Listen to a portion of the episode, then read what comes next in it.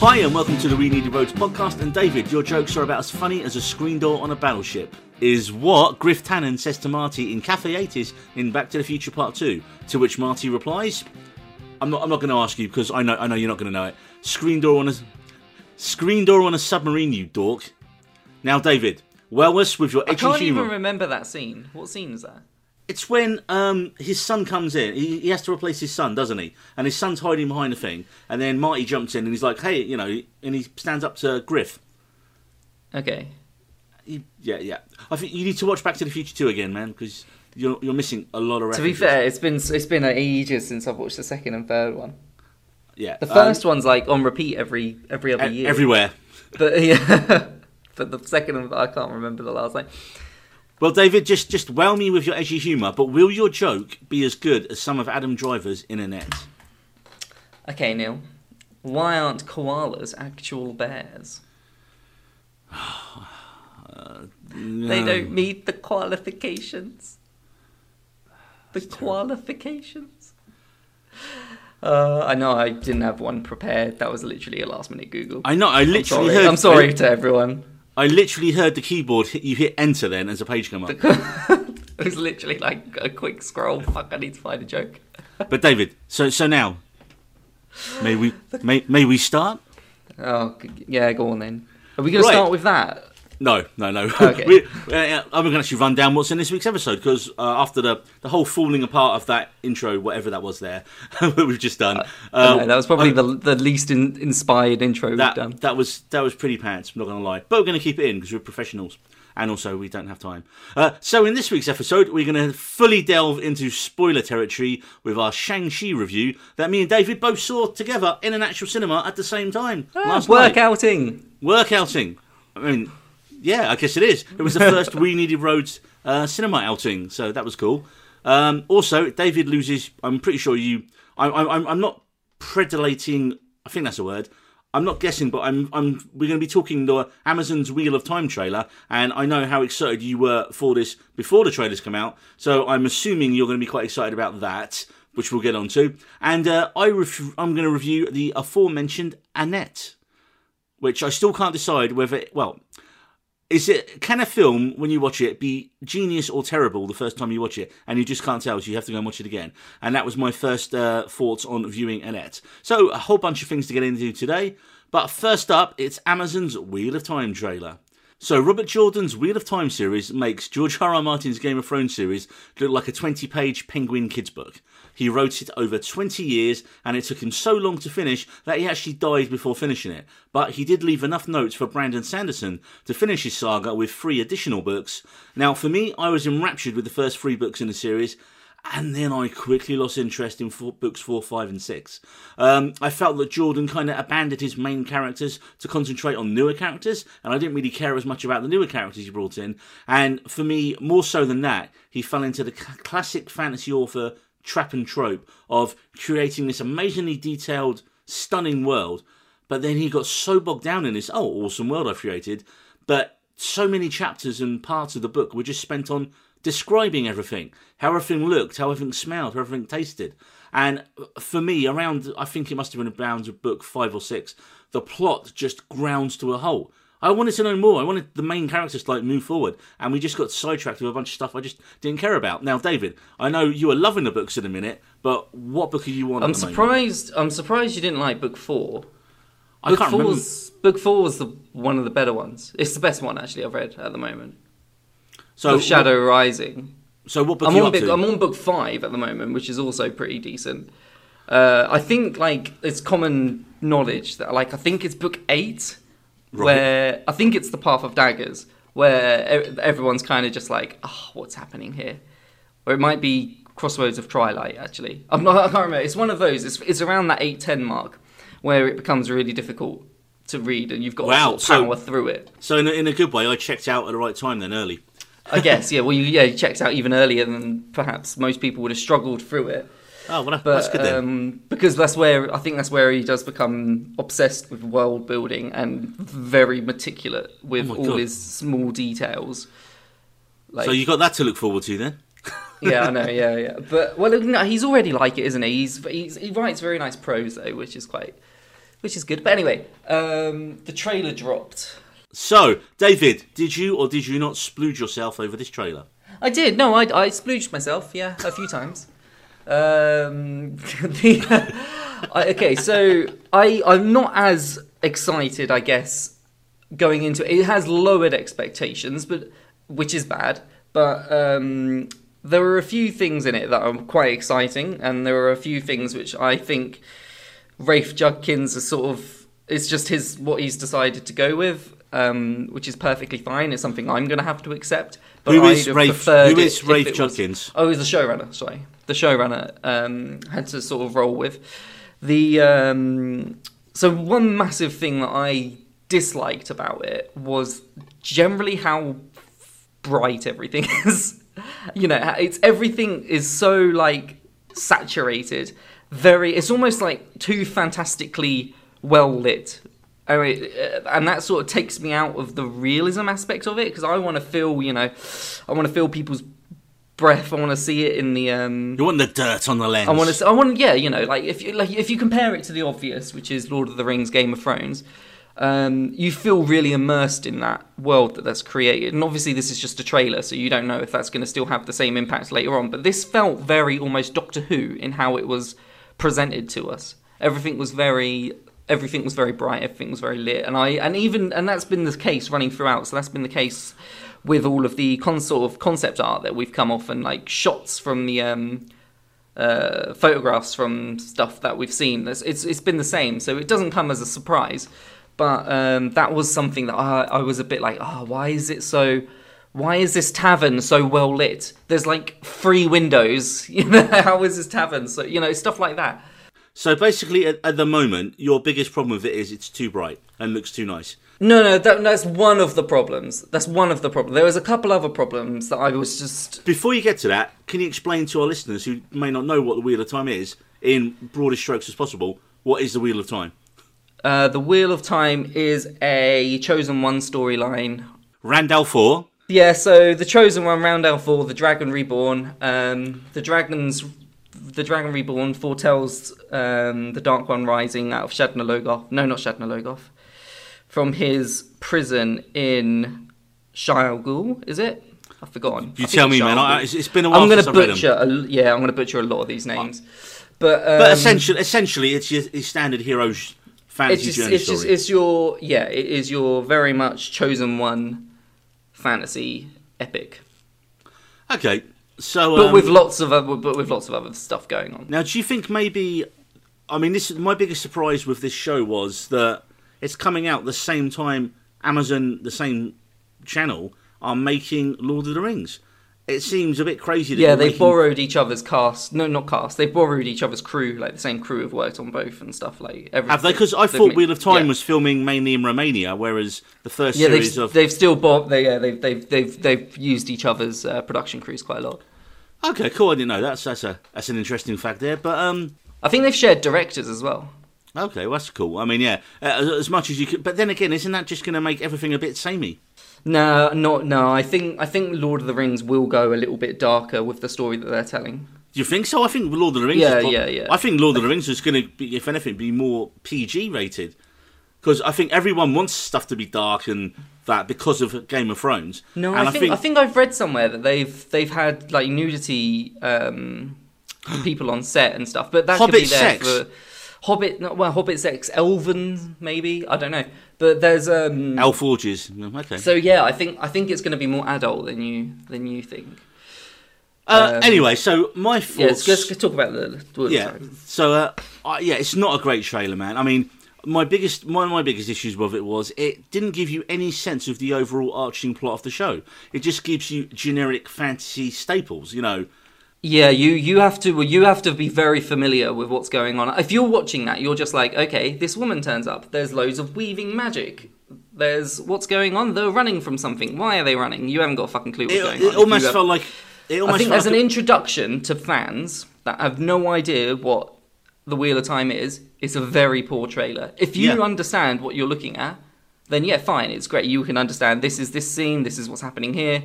Okay, I, mean, get it. I've I've read I've read what six of the books, and I had to go to on the web and do a breakdown of oh, is that supposed to be that character? Oh, is that supposed to be that character? Because I didn't have a clue who anyone was on it. it. The trailer almost looks like it's been edited and it's like you need to, you know, fantasy trailer editor 101. Spinning shot on a mountain, spinning shot of a city, a fountain. I mean, the only the first bit that I actually liked in it. There was, are a um, lot of fantasy tropes though Yeah. with this. Like, th- I mean, there's going to be this the case throughout. It's it, it is like the fantasy epic. You're going to have the fantasy tropes in there. That's Yeah, like yeah. a given. But I mean, I think the first bit I kind of got my attention for. Oh, okay, it was the bit where they say the wheel keeps on turning, and then you saw, see, saw the shots of time passing, and then you saw these people, and then you saw like the coffin straight afterwards, and as that shot Yeah, that was slowly- awesome. Yeah, that was the first bit. I thought, oh, that was nice. Um, and of course, I mean, we say about the cast in it, like bar Gandalf Pike. There's not really anyone else um, I've heard of in the cast. Yeah, yeah, she's very much a Sean Bean. Game of Thrones, you know, hire the can't let's cast one actor that everyone knows. Wait, are you telling me she's going to get murdered in season one then? Uh, now I wouldn't no spoilers, but um, but she yeah, but she's very much that you know She star is- casting yeah, bring, yeah. bring people.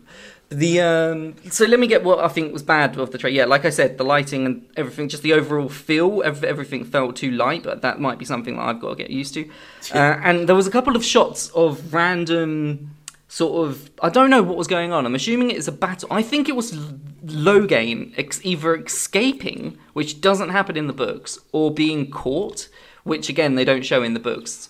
Um, but the uh, that whole fight sequence and someone like jumping at Logain from like in a cave, it looks it, ev- everything about that looked ridiculous. It looked like very unrealistic, very you know def- like gravity defying. Whereas that sort of shit, you know, there's there's not like fucking Superman in this. I- there not- is, but you know, like, it's not it's not that sort of you know Marvel esque sort of let's jump thirty feet to the other side of the room. Um, you know, humans can't do that.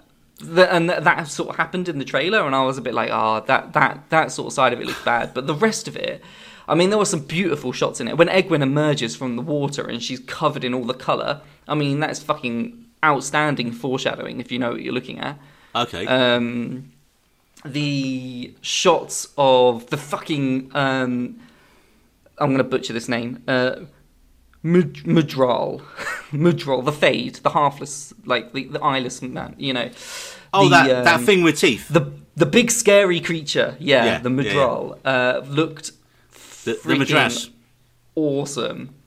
Uh, it, I mean, that was like Yeah, it picture did get perfect. it- the trailer did get a little bit darker as it went on, didn't it? And not, not like in like you know actual brightness. It uh, like you know there was dark battle scenes, and it got a bit. I was like, oh, there's and like you say that thing with the well, teeth. I there are like, elements of the show that can be full on, like, it could be a real horror. Like if they if they, if they decide to go down that way, and they could create a really horrific. and coming back to what you actually said, where um you thought Lord of the Rings might be a bit more adult in the thing, I I think this would be the show that they could push that more because it's uh, well, uh, with that's books, another thing that I was um, that I was kind of happy to see in the trailer, which was it looked like Rand and Egwene, Egwene, Egwene. Oh, there's, there's like fucking fantasy names. Anyway, uh, they looked like they were having uh, adult, yeah, adult relationships. Um, which was, you know, which is not something that's produced in the books, you know. So they Or, or a phrase I don't think I've, or a phrase I don't think I've ever heard used in real life.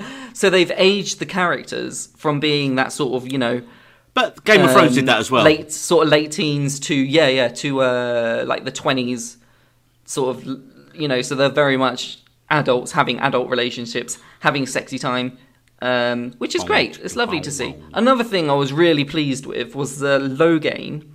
Uh, looks like he's going to be a much bigger part of the story than he was in the books. I mean, I'm pretty sure the first book, Logain, is in Caemlyn, and then he's and then he's not. That's like he's he's seen there. Well, in- amazing. captured, and then he's not. And then, yeah, but in this, he looks. He, he he was in the trailer more. He was in the trailer more than Rand was. Well, Rand's and yeah, main character. and- yeah, you know, exactly. right. Yeah, exactly. So this is uh, this is one of my big issues with it. Right. Yeah, as as the books go on, it becomes more of the uh, Aes Sedai's story and all about the you know the.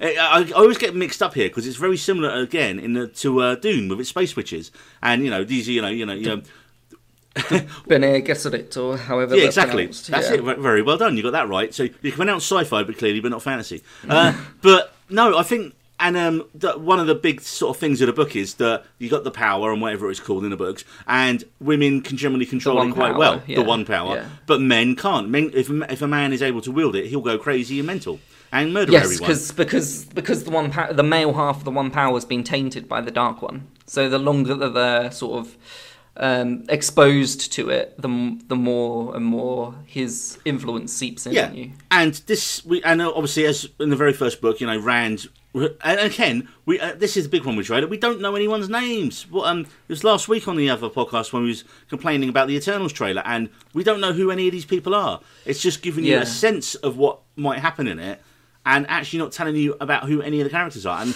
again, Wheel of Yeah. Time's done that. And again, yeah, like you say, I think there was like maybe I think without off the top of my head, there was one shot of Rand, Mat, and I forget the other guy's name, but like the three main guys um, in Yeah. from the book. There's one shot of them in a tavern, and I do not remember seeing them um, again since that.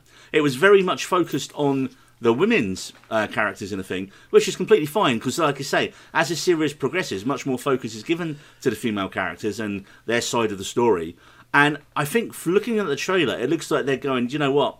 We're just going to start with that straight away." Uh, you know, I- I've got a very Yeah. kind of not in not in Rat, same and Pe- Perrin. It's Perrin, Perrin. That's the it. other character. Yeah. But I mean, I did get a very, you know, I did get that kind of feeling that if it's not handled well, you're going to get a very like men are bad, women good bit, you know, from this from this show. Um, yes. and they Yeah. need to get I mean, well, that is right. kind of that is Well, kind of yeah. how it is. but it needs to be a lot more um, nuanced in the way they go about it. And like I say, the books were were were good because I wonder. I always wonder when, when I started reading them, and like you say, like as the books when you get to like four, five, and six, and uh, again, I'm not. It's quite a while since I read them, but and this, the focus just shifted so much more to Egwene and Moiraine at that point, and I was like, oh, okay. And I wonder whether uh, Jordan thought when he was writing it, okay, well, I, I want to get to this story, but no one's going to read a female fantasy story. And you know, this was what twenty years ago when he first wrote this, thirty years ago, sorry, now, maybe if not more.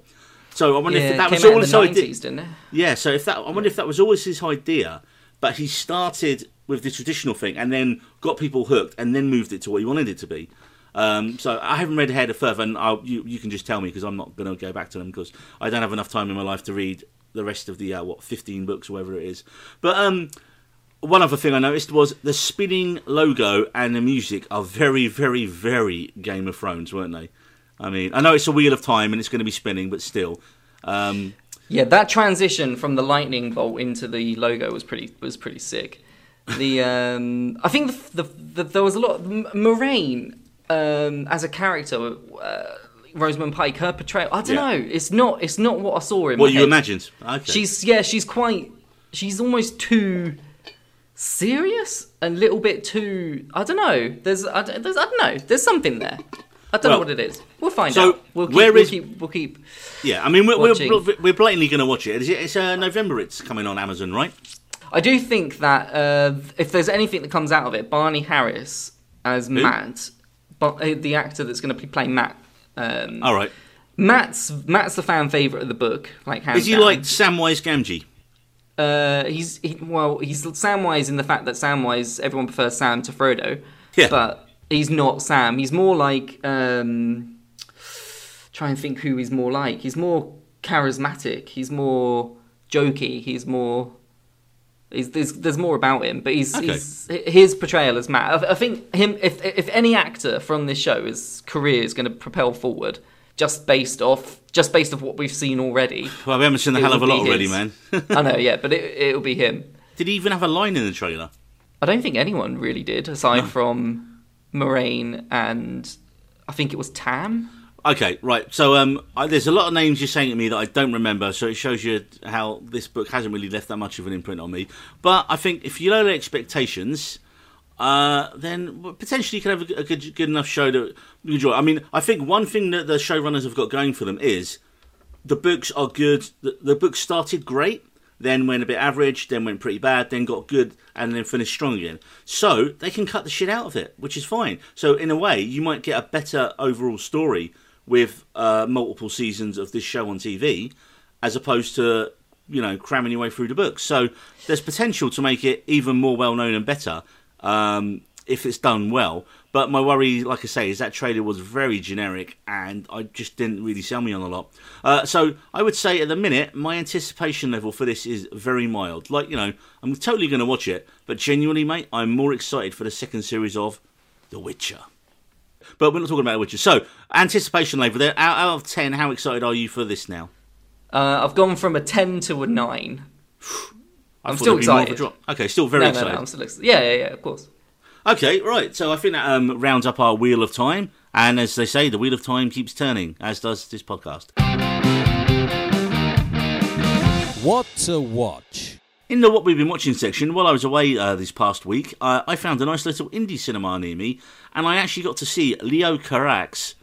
Carax? Carrar? Carre? I'm not sure. He's French. Anyway, his new film, Annette, on the big screen. Now, let me preface this by saying I have never seen any of his films before. I'm not really a fan of musicals, and uh, the music is done by the band Sparks, who, like most people, I only know that one song they did in the 70s, uh, This Town Is Not Big Enough for the Both of Us. Uh, but you know what? I was at a loose end and I'd seen all the big films out, so I was like, I'm going to go and see Annette. So, what is Annette, David? David, don't say it's something to catch butterflies in. That is a better joke than the one you would have had at the front of the show. Yeah. So, it stars Adam Driver as Henry McHenry, an angry dark comedian who falls in love with angelic opera singer Anne, played by Marion Cotillard. And as their relationship progresses, they have a daughter called Annette, and that's about as much of the plot as I'm going to give you right now. Um, I've since watched this film again because after my first viewing, I really couldn't decide if what I'd watched was genius or terrible. But you know what? The film and the songs have stayed in my head for the past week, and after a second viewing, I'm happy to report I think this is genius, David. I think this is going to be on my top 10 films of the year list, and possibly in the top 5. Okay. So, So, uh, you've, you, you've leaned towards genius then. I've leaned towards genius, Complete yeah. insanity. Well, I mean, because if a film's shit right, you you don't think about it twice. If there's something about a film that just get you touches you, and you're like, what? Why am I? Why? Why am- can I not shift this film? Why can't I shift that? I mean, uh, it probably is the music. Um, I mean, I definitely got to check out Edgar, Spar- um, Edgar Wright's Sparks documentary now. Again, having known nothing about the band, but those songs just get stuck in your head, man. I just can't. And again, that opening sequence. I actually emailed you the opening song uh, today. Um, so may we start? Which you sent me Yeah. just randomly. You were like, hey, watch this. You need to watch this, the beginning of the show, just so we can talk about it on the podcast. Beginning and of I the film. watched it. And I watched it without any without any Context. context towards anything whatsoever, and it's just Well- a guy going So may just we singing start? "So May We Start," and then and then that's basically the entire song, and then and then it ends. And you want and I think and you want me to get excited about it some for some reason.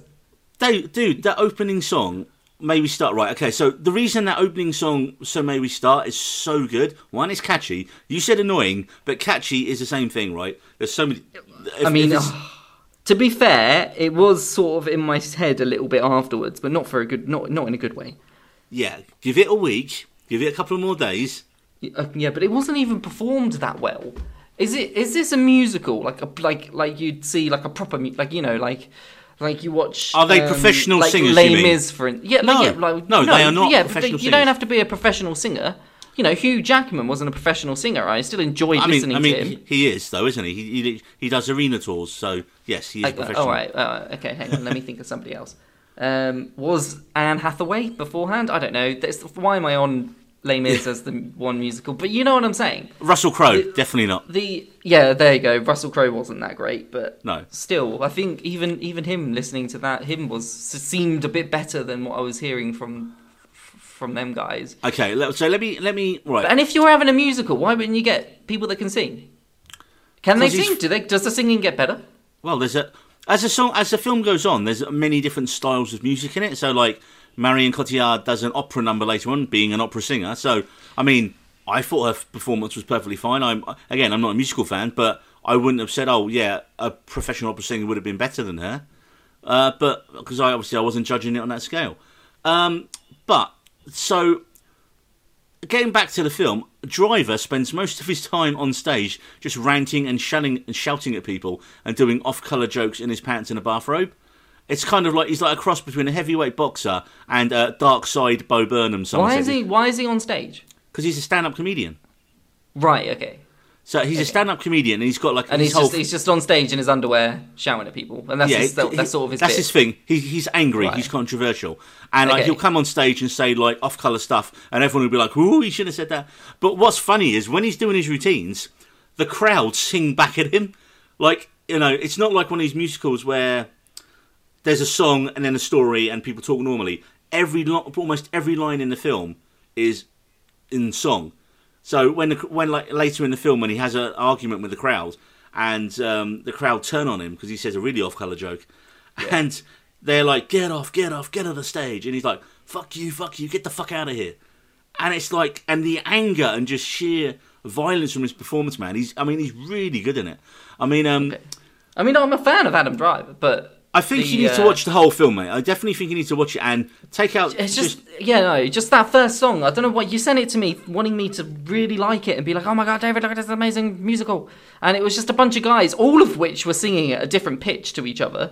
oh, okay, okay. That first song. Fucking Andrew Lloyd Webber over here. Jesus Christ, man. Look, the thing is, okay, yeah, th- that opening song, right? If once you've seen the film, it resonates even more because they're essentially Yeah, I need to see the describing. Yeah, Yeah. they're essentially describing what happens in the film. Right, they go, you know, and it breaks off off all. They're addressing the audience, right? So, right, when that song starts, you see the guy sitting there, and he says, "So maybe start the first guy." That's the director. Yeah. That's the director.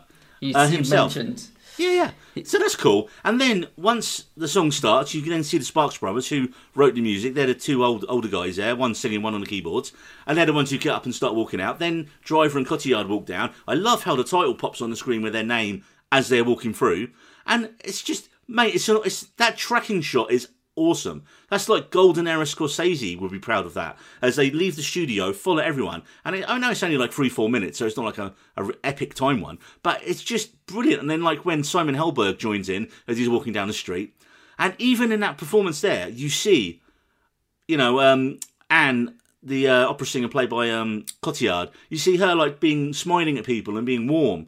And you see Driver looking pissed off and not interacting with anyone and like having a monk on, and that's essentially their characters, and that's why. Um, and he just Well, plays I'm an sure. absolute I'm dick. sure if I watched the film, I'd actually probably really enjoy it because, you know me, I like Uh, musicals. it's, yeah, But- but, it's no. See, it's not a standard musical, man. I think that's probably why well, I you see, it I. I, I know. I like. I'm not. I'm. You know. I'm not. I'm not afraid to be quirky, Neil.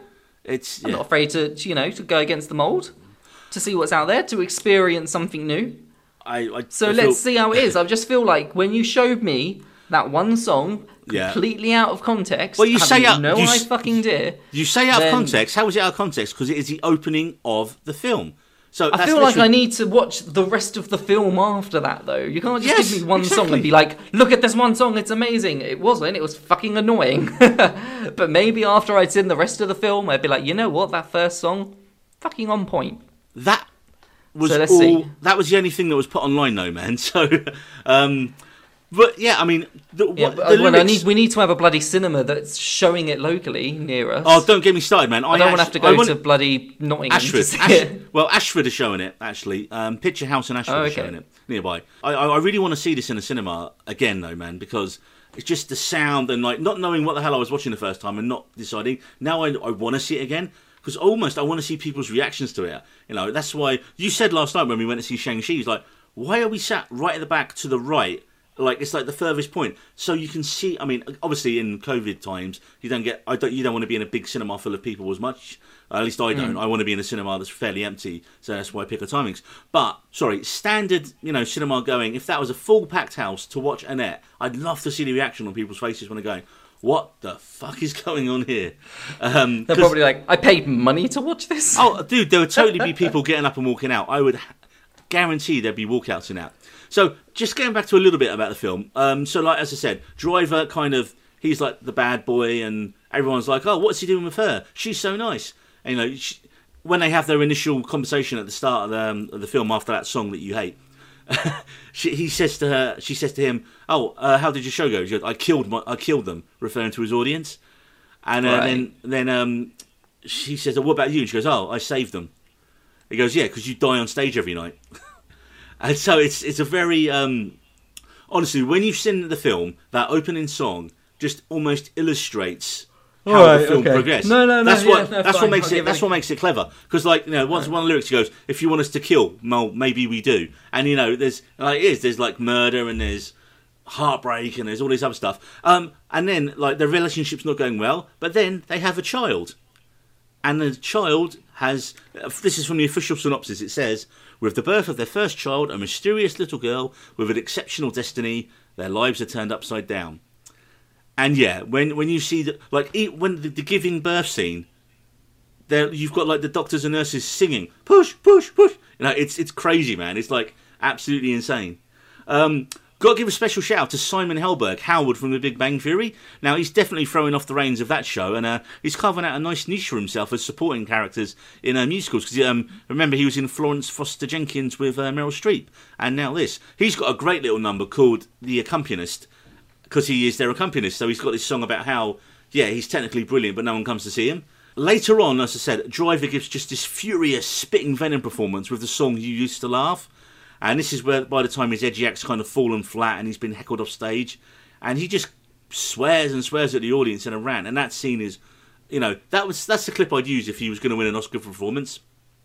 Uh, Alright, Do you know what? Now I think this film is genius, man. Like it's completely batshit crazy, and I'm not really even sure who the target audience is for this, because in no way is it a traditional musical. I think, like you say, I think if you go in expecting um, a traditional musical with people who are professional singers and you know a more traditional take on it, you're going to be like, well, these people can't sing, which is was your first reaction to that first song.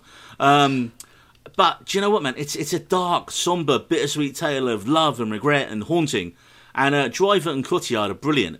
It's not going to be for everyone, but I think the fact that I've watched the film twice and I'm still trying to mentally unpack everything that was going on, as well as having those genius songs stuck in my head, um, I just this is going to be in my top ten of the year list, easy man. Um, so What is the overall consensus in It- like? over for the- reviews. Uh, it's Yeah. pretty, pretty mixed again. I mean, um, uh, it's definitely a Marmite film. I think you either love it or hate it. I don't think there's going to be like a eh reaction. I mean, Right, that prob- okay. that'll probably be you to be fair, just to be different. But um, yeah, people generally like I can't. This is uh, people. People are generally No, like this fair enough. Yeah. uh, I just because it's it's, it's it's um it's so different, man.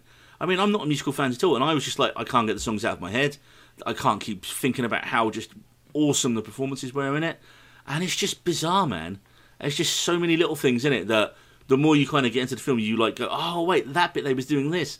Uh, it's definitely a film that like warrants lots of repeated views. Um, so Annette came out September 3rd in UK cinemas and 20th of August on Prime in the States. Um, but we still don't know when it's actually coming out on uh, Prime over here. So um, I'm I actually, what you were saying about uh, not being shown locally, I actually tweeted my local World Cine to ask if they'd be showing it, and instead, no. Uh, but they did have room to show Rise of the Foot Soldier Part 5 Origins.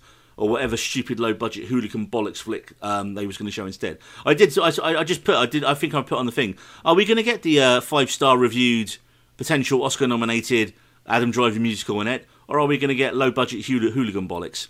Actually, there was um, one of our uh, friends on uh, Twitter, uh, film reviewer guy Jordan King.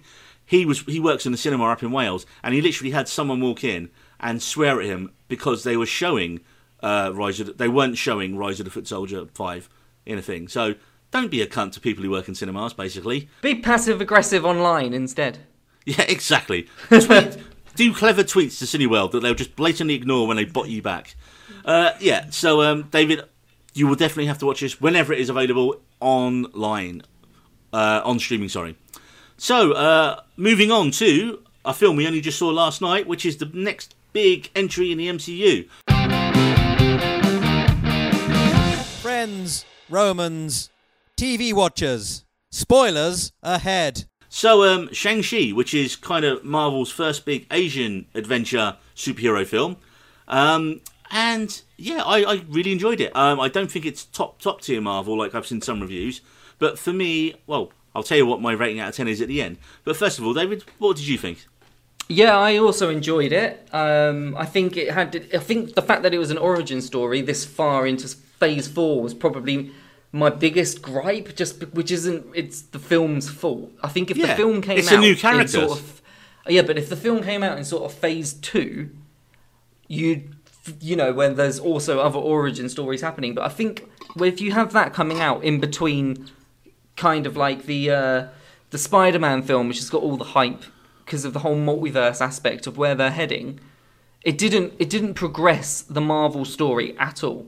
I think film. it did. I think it did. No, no, no, no, no, not not even a little bit. If Yeah, you could, you could watch. No, you could watch the next film, Yeah. the next Marvel film with Shang Chi in it, Mm-hmm. and still fully understand it. You don't have to watch this film, Well, like Captain Marvel, yeah. Well, no, no. Which is, think which is which is a negative. It's still an enjoyable film. You should totally go out and watch it, but there is a negative. You don't you don't have to have watched the film at all to to have still enjoy.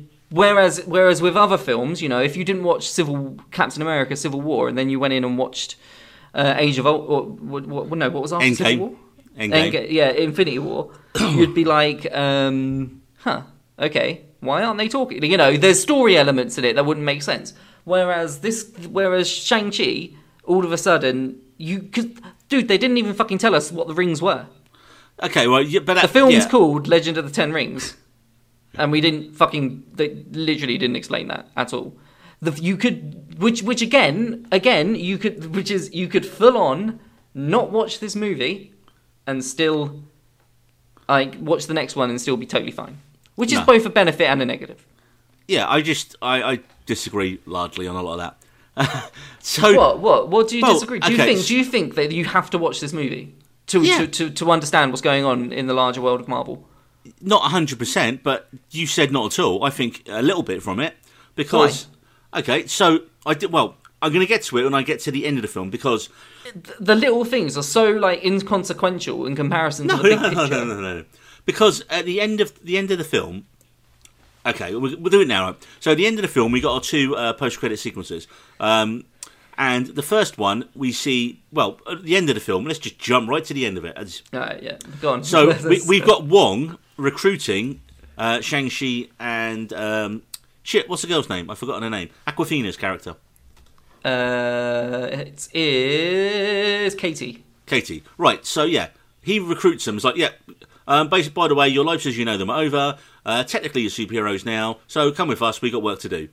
And then they walk through a Wong portal, and who who is it? It's our um, our old friends Bruce Banner and Captain Marvel just chilling out there on holograms. And they're like, "Oh, these rings you've got. How old are they? Oh, my old man reckons these like they're like a thousand years old. Oh no, they're much older. Um, also, there's some kind of beacon, and also, well, that so you know, it's not massive like you you know like That that entire thing could have been the beginning sequence of a film in in one minute. No, but then you don't give a In shit in one about minute. So what you're saying, an entire film for one minute sequence at the beginning. And, because uh, you wouldn't give a shit about Shang Chi's character when he turns up in the other films because you haven't had the No, backstory. to, no, no, no, I totally disagree with that. You cared about uh, Chadwick Boseman as Black Panther. Not so much in Yeah, Civil War. Yeah, you no. nah, I didn't. hundred percent. You, I did. He was fucking awesome. Uh, He was you- you, cared about Spider Man. Same thing. Same film. Spider Man is an established character, so even though it's a new Spider Man, you still were yeah. like, oh still, yeah. Right. All right. I'll stick with Black Panther then as my uh, argument. But so, so- but this comes back to your argument that oh there shouldn't be origin stories. Well, so you, no, no, you no, no, you no. There have- should be origin. There's, you still need the origin story. I'm just saying to have the origin story at this point, you need it to be in another film. is Uh, what you're saying. kind. Of, you, well, you need it to be integrated more into the No. bigger story of what Marvel's trying to do at the moment. It's okay to have a standalone film and to enjoy it and everything. That's fine. But Marvel have set the bar so fucking high at the moment to to even go below it even a little bit is is is a negative in my opinion. I, I've got my I've got my fucking Marvel um, bar set really high. yeah, they're high, man. No, look, I but not every Marvel film is a knock it out of the park classic. Um, the thing with Marvel, right? There's a level of quality that it doesn't. Ju- you- you've got stuff that is just awe-inspiring and brilliant, like Ragnarok and uh, Endgame and Civil War. Um, and then you've got your more mid-level stuff, and then you've got your much weaker films. I mean, let's face it. Um, no one, there's not many people who are going to say Ant Man, the Ant Man series, are their favourite films. They're smaller in scale, and they, they didn't take as much money, and they didn't have as much budget, and they're designed that way, and that's perfectly fine because he's Yeah, a character yeah, you yeah. can I bring feel like into Thor: the the. Dark World or something like that. Like Yeah, but that wasn't on purpose. know? Thor was supposed to be one of the big ones. Thor Dark World is just generally regarded as pretty pants. Um, but where you say, I, I think you need uh, an, another reason why Shang Chi is such a big deal is is uh, it's the first all Asian film, and that goes from behind the camera with Yeah, the no. I'm all uh, about Daniel bringing in more demographics into the And MCU. So, but obviously, Marvel, at the end of the day, they weren't willing to take the risk earlier on. So that's why you didn't have a Shang-Chi film earlier. You know, What risk? Black Panther was technically. what, what risk is that? China's China isn't China got the biggest population in the world?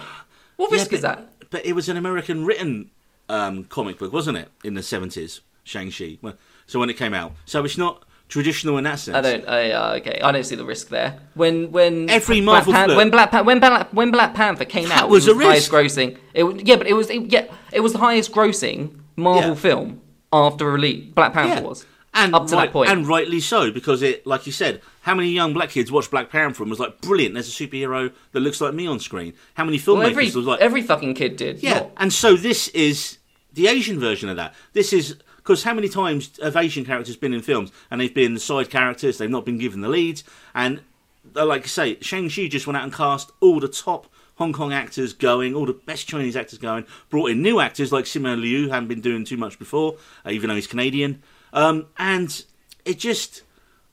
I think they weren't going to take a big risk, right? Like you say, you say, oh, the Marvel films they all have to interconnect, and if there's too much standalone, it doesn't. There shouldn't be too much standalone films at this point.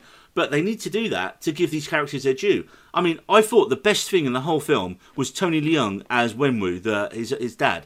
He was, Yeah, yeah, I mean, yeah, he was- he was, he was fucking awesome. amazing, and he's one of these brilliant villains where Talk about having a presence, mate. Yeah, presence well- on screen. Whew, you A knew lot- it. You knew he was in the scene. a lot of um, people online have like, if this is your first time discovering Tony Leung, um, go and watch everything he's done because he's been one of the best actors in the world for like, his whole career. So um, yes, um, if anyone wants to give us Tony Leung recommendations, please drop them on our Twitter at Needed Road, and uh, I will definitely get on that because yeah, dude was- was, absolutely was- amazing. He he fucking owned owned the scene when he was in it. But it's just such owned a good it. He could be fucking. He just stand there, and you felt his presence in this in that film. It was it, that I'll give it like it was fucking fearmonger, killmonger level um, baddie. You know, and it wasn't just bad for bad.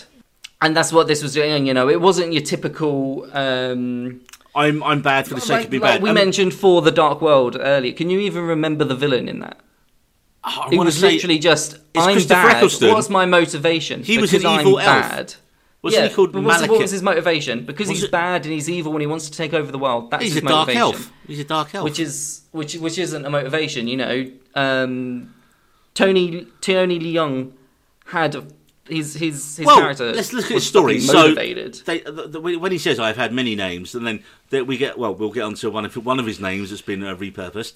But he basically hints that he was Genghis Khan. He's you know he's probably eight hundred to thousand years old since he first got the rings, and uh, went out, conquered, pillaged. You know, generally wasn't a very good dude for a thousand years, and then he goes to conquer and pillage the uh, secret village. Um, yeah, he conquered the world with the Ten Rings, and then just everyone bit- kind of forgot about him until now in the MCU, I guess. And then he got a little bit bored, and like you say, when he was trying to um, uh, fight his way into the uh, secret village, what happens? He gets he meets his match, and falls in love, and renounces his ways, and puts the rings away. His wife comes to live with him. She gives her powers up, and they start raising kids. And of course, well, actually, I was thinking about this. His missus gets catches up with him. well, Yeah. she gets fridged. The, the villain's wife get, being killed makes him the villain, so technically she's been fridged, which isn't good. Um, but yeah, I just, I just like, and then that's why he puts the rings back on, and that's why he goes bad again. And then, of course, as the film progresses, he he recruit he, he, sends to get his kids back because they've run away because he was, you know, trying to get them to murder people when they were like teenagers. Well, he, Um, he doesn't necessarily want the kids. He wants the uh, the pendants. The pendants, yeah. yeah, yeah. Well, no, because he says, you know, Well, I always, I always yeah, knew he you had wants it in him you. to rejoin him. Yeah, Yeah, I guess. Because that not- was more.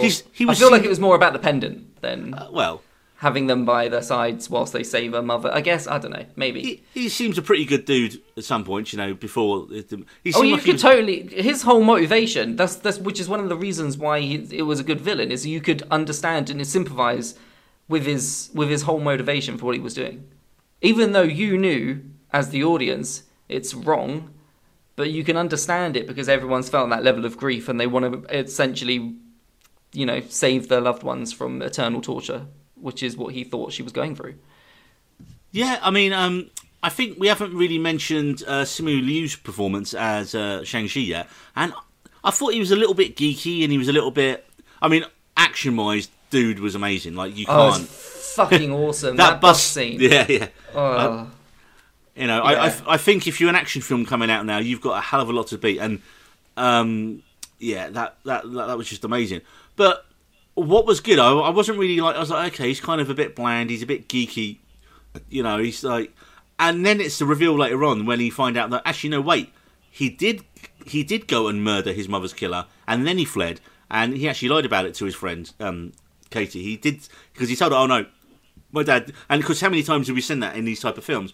Oh yeah, they wanted me to go and kill the person, and I couldn't do it, so I ran away. Fair enough, we've seen that a million times, so you don't question it. But then he's like, oh, actually, no, I did kill her, and you're like, oh, okay, dude, he, he so he is capable of it. I was kind of hoping we'd see that because we saw all the flashbacks leading up to it, but then we didn't actually see that final murder that he did to that guy. Did we? Did we see that? No, we didn't. We didn't see it. Yeah, no, definitely not. that would have been that would have been a nice thing to include. You know, to see that moment of I've done this thing. Awkwafina's character uh, really good. more than just yeah, fucking more than just your comedy relief, which is great as to see in a film. You know, you don't want And just pure comedy relief character. She wasn't the love interest either. They were just friends, yes, and it stayed that way. Fuck! Oh my god, you They didn't Jungle Cruise how, it.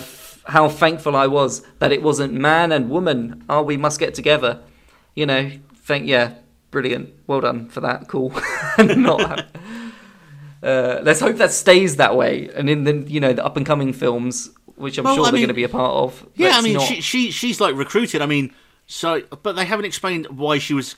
She, she, she actually technically saves the day because she shoots the arrow that kills the uh, the big evil. yeah, um, after after what a day's worth of training. like, less than a day's of training. But let's, if we, you know, if you get too into stuff like that, then you're just not going to enjoy it. But yeah, I'm just, I'm just saying. She, That's she the same with the every fucking film, isn't it? Well, Yeah, it's like it's like it's like um the the, uh, the um, when you talk about um Avengers Endgame, who was actually the hero of that film? Ant Man, the no, rat, that, uh, the rat jumps on the thing. exactly, yeah. the rat that jumps on the thing. I mean, I like to think if you're going to tie your DC and MCU worlds, that was Sebastian from Suicide Squad just popped over. That would be awesome. that, that's that's the crossover we all want. I like it. Yeah. How Sebastian saved the MCU. Um, but yeah, I mean, also we got. I, I love the little nods to classic Asian cinema because when you see his room when he's a kid, and he's got a kung fu hustle poster in his uh, bedroom, and Hmm. that is an amazing film. One of my mates is uh, Chinese. There's probably and, loads of more niche ones that we didn't even notice as well because well, because they're probably because they're in Chinese. cultured into it as well. Yeah.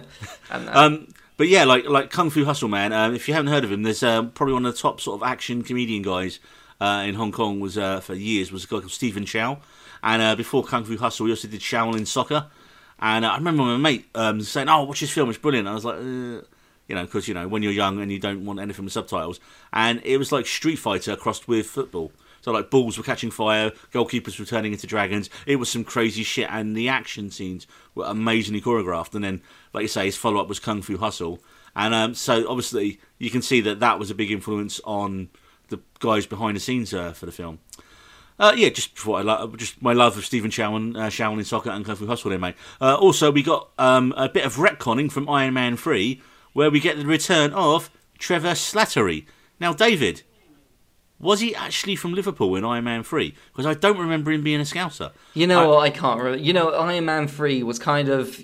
I've kind of just put that film. To, I think even the MCU would put that film to the side until this until Well, this film. until. Endgame, until Endgame, Yeah. when there's a kid at his Stark streamer, and I was like, "Who's that Yeah, yeah, teenager yeah, stood there?" Oh yeah, oh, a everyone hits Google. Everyone oh. hits Google. Who is this person? oh yeah, it's a kid who helped him out at the end. It's a kid who he he, he, he like gate crashed his garage for a couple of days. Yeah, yeah.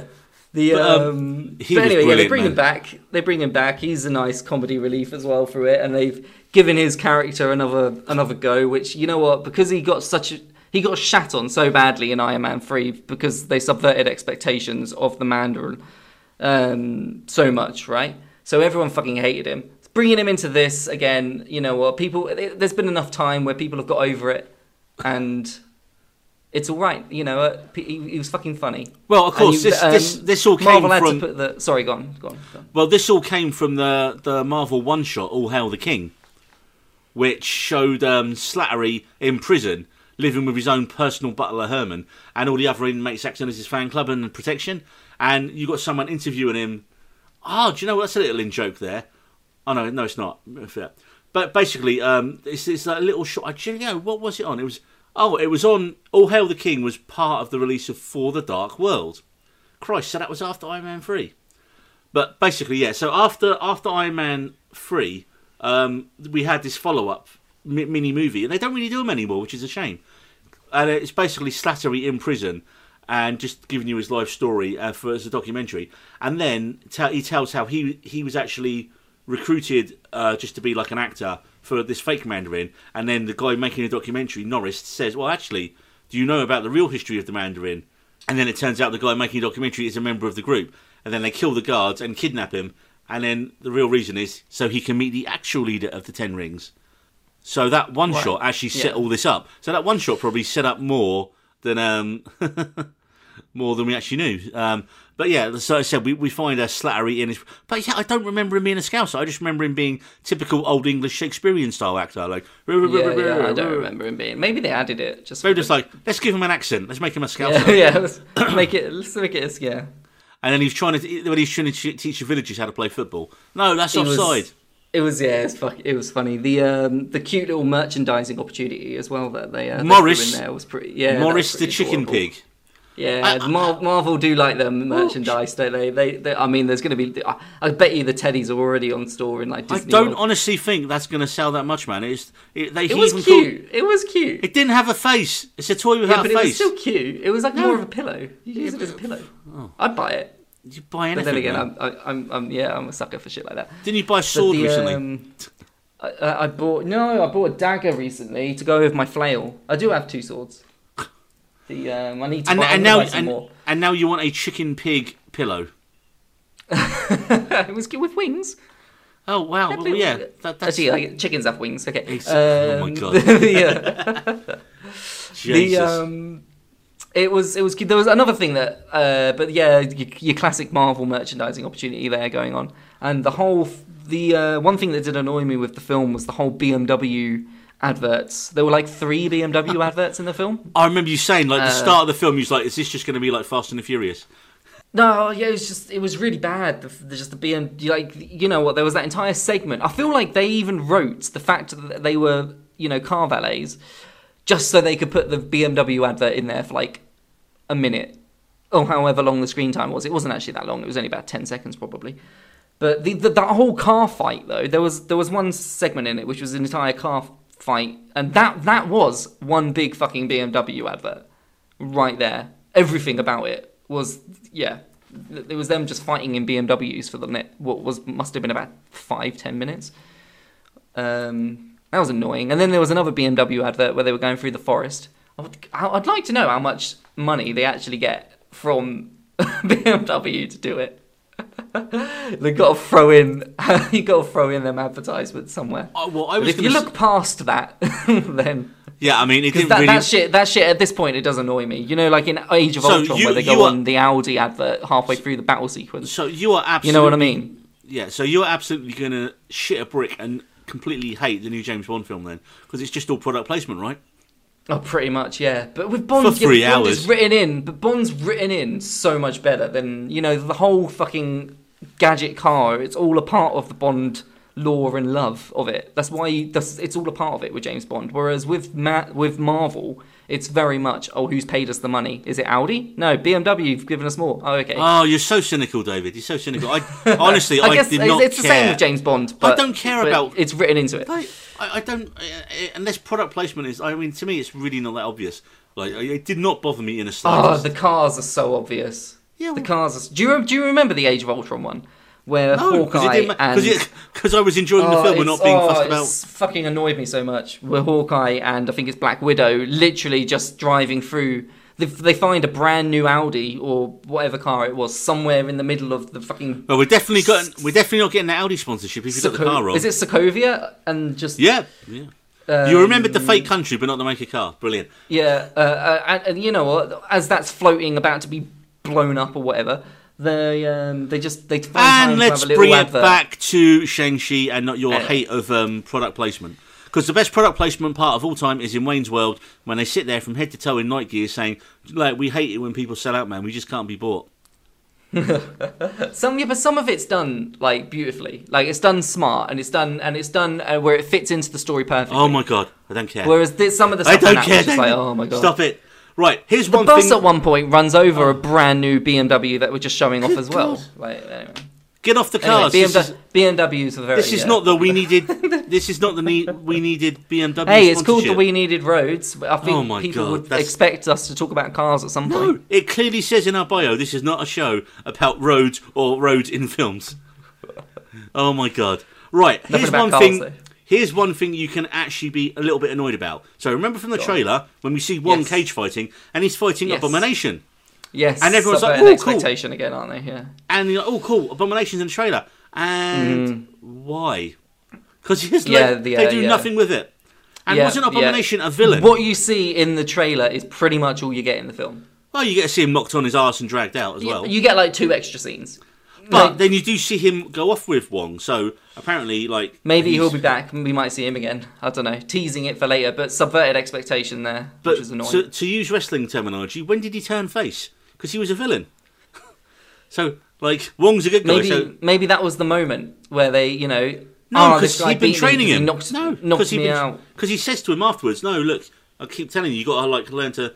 Do something with your punches or something like that. So they're clearly like mates. Yeah, yeah. What yeah, what this film did right though pre-existing relationship. this film gave Wong his due. Wong was badass in this man. Wong was awesome because in Doctor Strange and the other things, he's just flunky magic guy. You know, to the other guys. You know, he's the guy to the left of the Doctor Strange doing his like magic circles.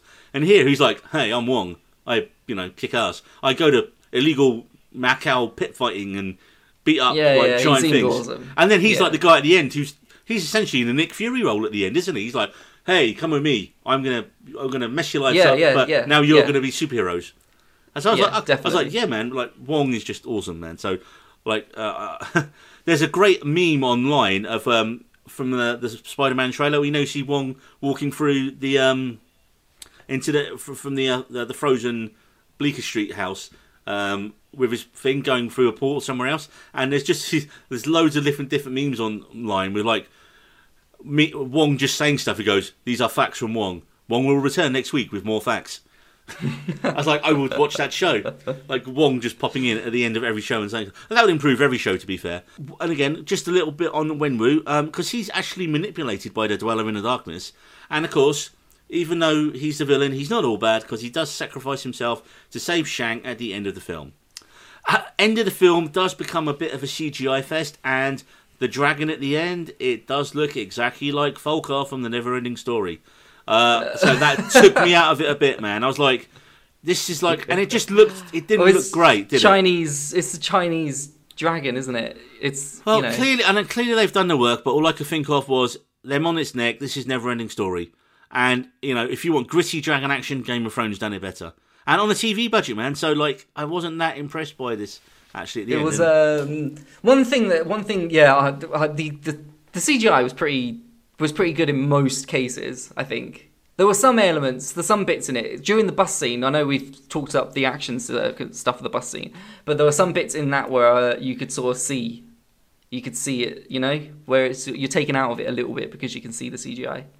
Well, I mean, my biggest sort of again when you've got these, they they they, they praise so much about the martial arts work in this film, and this is again because it's an action film and it's a big studio Marvel thing.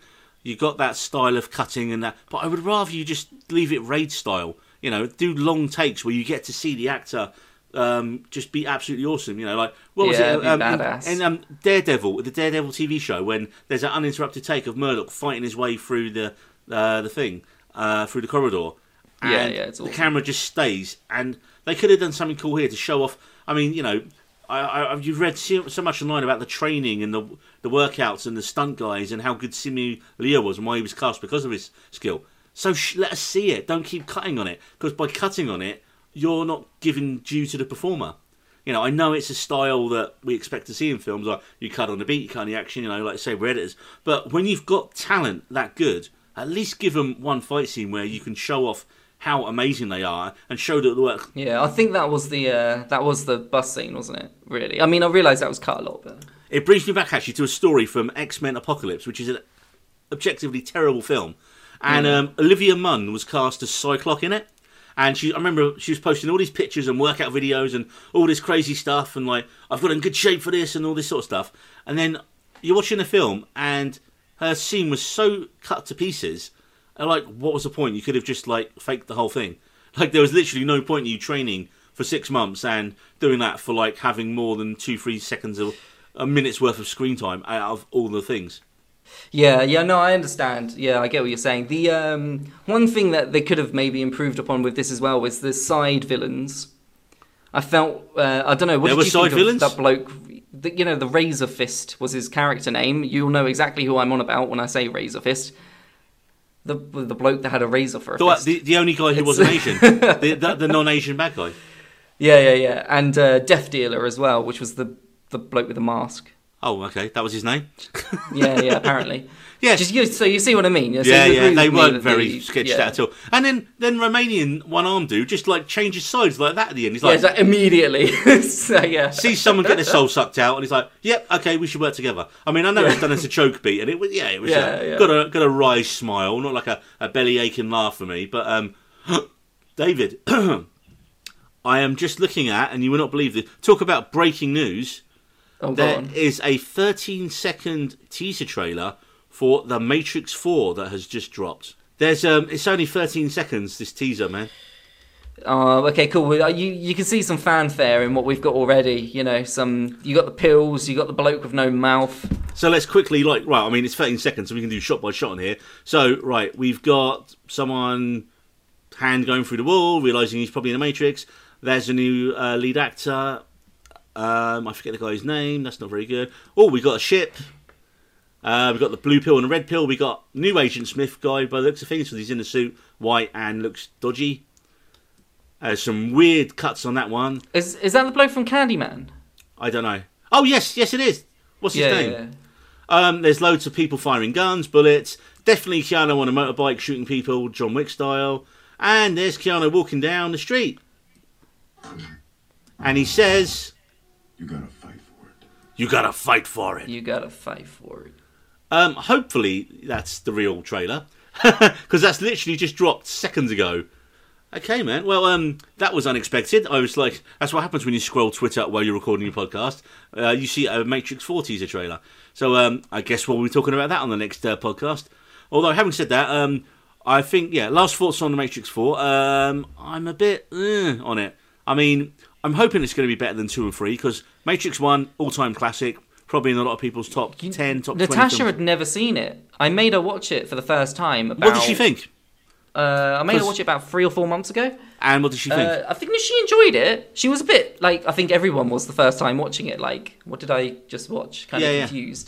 But and uh, of no, it's been ripped off it. so much in like. She enjoyed it to the point where she wanted to watch the second and third one, and I was like, "Yeah, there's no rush to watch the second and third just, one." just, just end it at the first one, and that's what they should have done. So, I'm hoping they've got a good story for the new one, and a good reason for it. And please don't spin off all this crap like they did from it before, because let's be honest, they only had an idea for one film, and then two and three were pretty terrible. Had some great action scenes, had some cool bits in it, but narratively they were absolutely dog shit. Well, that's all the time we got for on this episode of We Needed Roads. See you next time. bye bye.